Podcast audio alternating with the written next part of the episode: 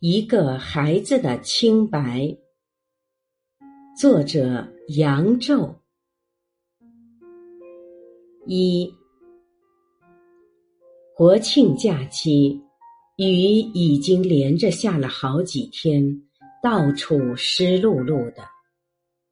刘涛接到电话时，正好是一个难得的晴朗的下午，全家人在附近的湿地公园玩耍。十岁的儿子小新也在。电话是派出所民警打来的，刘涛被通知前往自家小区的停车场，好几个人在一辆奥迪车旁等着他们。这辆黑色奥迪车的车门和后备箱有好几处深浅不一的划痕。损伤严重。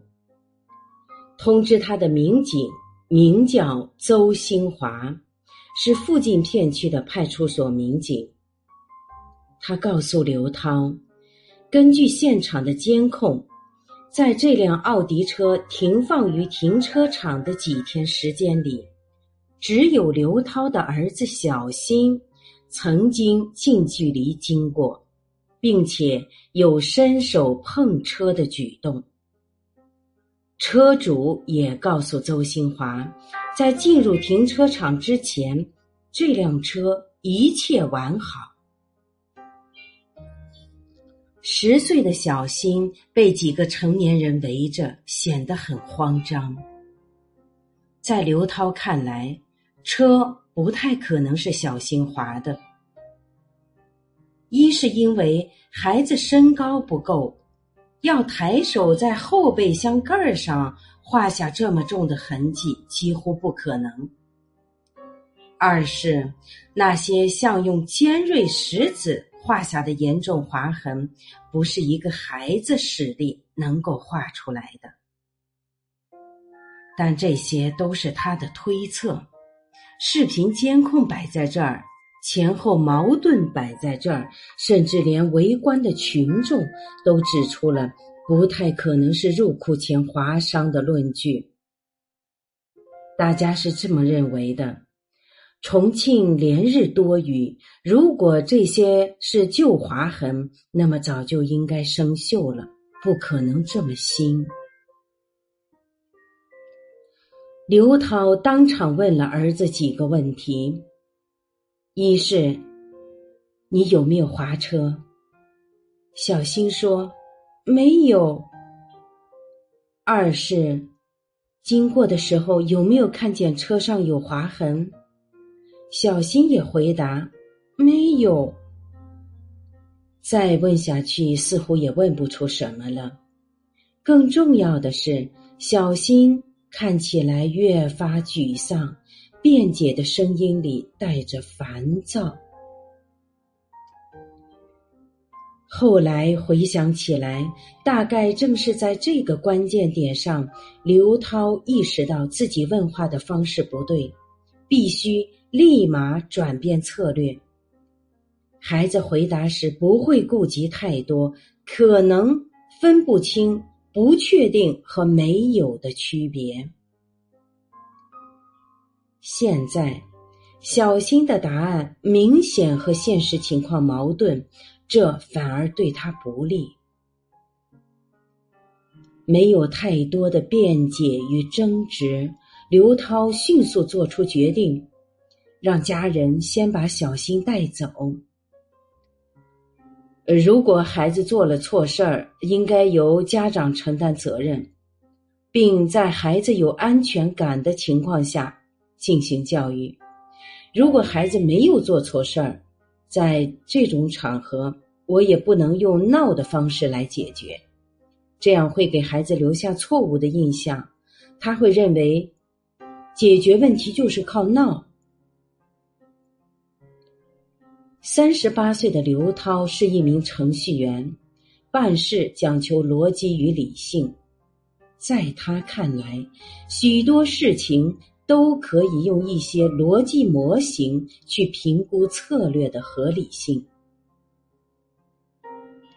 理性分析告诉他，无论如何，他应该先承担责任。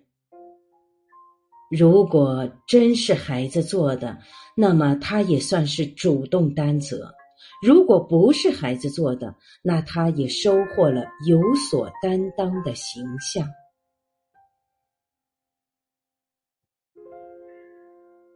二，作为爸爸，刘涛的角色是养育与照顾。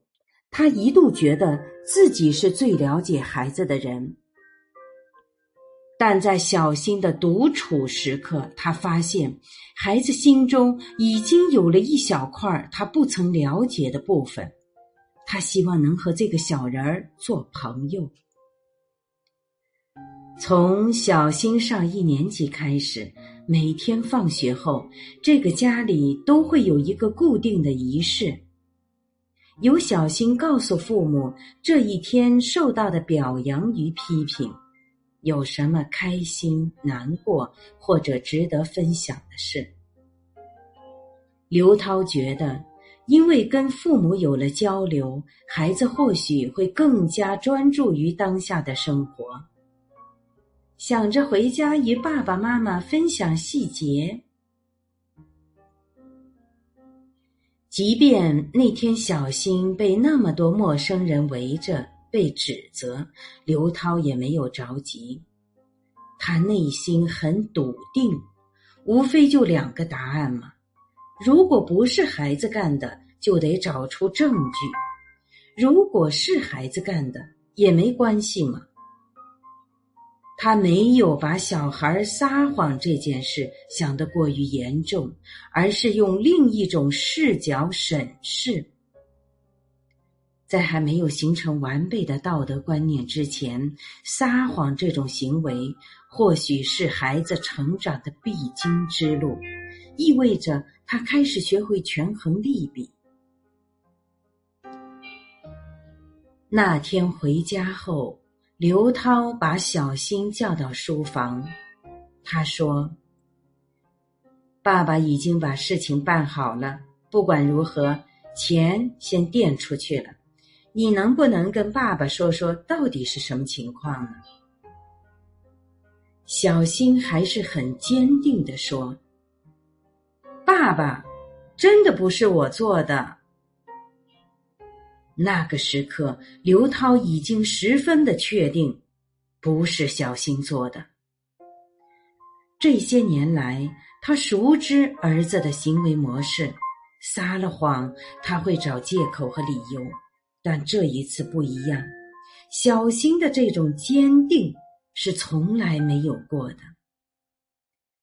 刘涛打定主意，既然小新是被冤枉的，那么就要找他。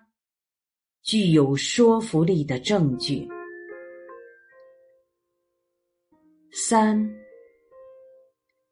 几乎在差不多的时间，四十八岁的民警邹新华在结束了一天的值班后，心里还是放不下那个十岁孩子的案子。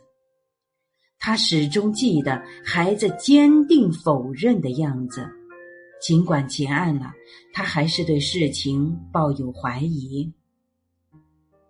后来，他嘱咐同事帮他从停车场把监控的视频拷贝回来。三十八个小时，超过六十 G，光拷贝就花了三个多小时。把视频拿回来之后，邹新华也没法在工作时间看。这个普通基层民警的一天，被各种琐事占据着。查监控视频能利用的就是早上提前到单位的半个小时，以及午休时间。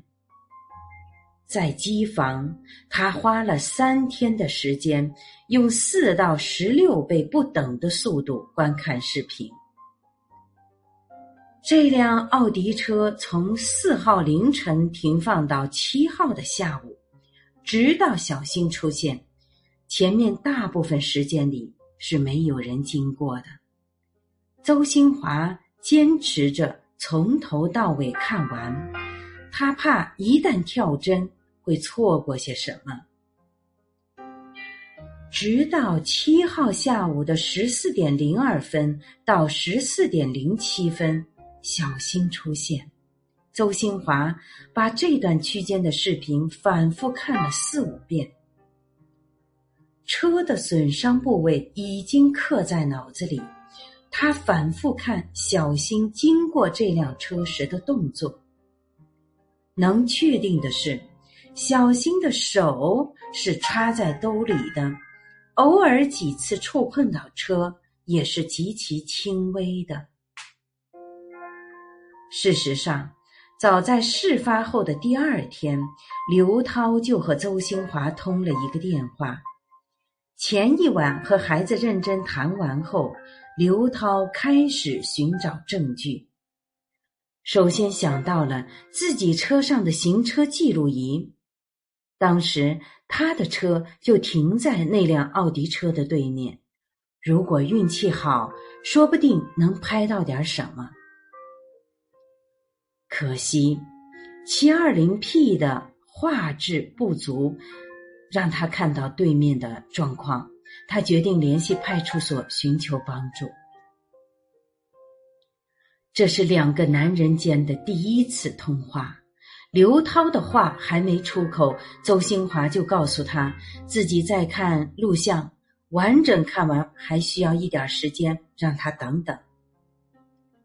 刘涛觉得。意外又感动，他从来没有想过还有警察会继续去查这件事。第二天，刘涛再次接到了周新华的电话。周新华告诉他，基本排除了小新作案的可能。接下来的事情算是顺理成章了。通过邹新华从车主那儿问来的线索，他们到七号以前奥迪车经停过的车库，查找此前可能被监控拍到的画面。那一天，周新华在派出所值班，刘涛自己开车到了江北一座商厦的地下车库。因为派出所的关系，车库管理员为刘涛播放了四号下午车辆进出时路口摄像头捕捉到的监控视频。终于，在车库门口那个高清摄像头拍摄的画面里，刘涛看到那辆奥迪车缓缓驶来。那辆奥迪车的左半边从摄像头下方经过，左侧前后车门上两条大约八厘米的划痕清晰可见，没有遮蔽，没有疑问，证据就在这里。刘涛把这一帧画面拍下来，发给周新华。邹新华与同事随后赶到，通过对不同角度视频监控的分析，确定了这辆奥迪车之前就有划痕。二人没有太多交谈，邹新华随后通知车主退回那三千五百元，然后回到派出所继续值班。当晚回到家后。刘涛并没有马上把真相告诉小新，而是像以往任何一个普通日子一样，吃完饭，两个人聊起这一天发生的事。他告诉小新，事情解决了，但找证据时那些努力的细节和过程，他没有给小新提，他觉得不重要。四。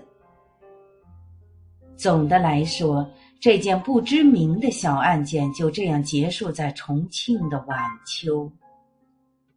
事后，为了表达谢意，刘涛的父母拨打了当地民生新闻的热线，对邹新华进行了表扬。在基层派出所工作十五年之后，邹兴华登上了报纸。他说：“没有想到自己会因为这么一件小事上了报纸。”邹兴华还收到了人生中的第一面锦旗，是从北京寄来的。寄件人姓名不详，锦旗上写着：“还得清白少年笑。”铁汉柔情未逝心。这件事情在十岁孩子心中留下了多大的印记呢？小新的答案是：那两天有点不开心，具体表现为下课后他都坐在座位上发呆，一直在想，是不是自己经过时衣服上的拉链滑到了那辆车了。如果其中一道真的是他不小心划的，那他是不是也算撒谎了呢？当然，现在一切都结束了。小新对目前的结果很满意。小新说：“他还有一件重要的事情要澄清呢。他当时只是因为喜欢那辆车，才走过去看了看。”而并不是像大人说的那样，他在逗一只苍蝇。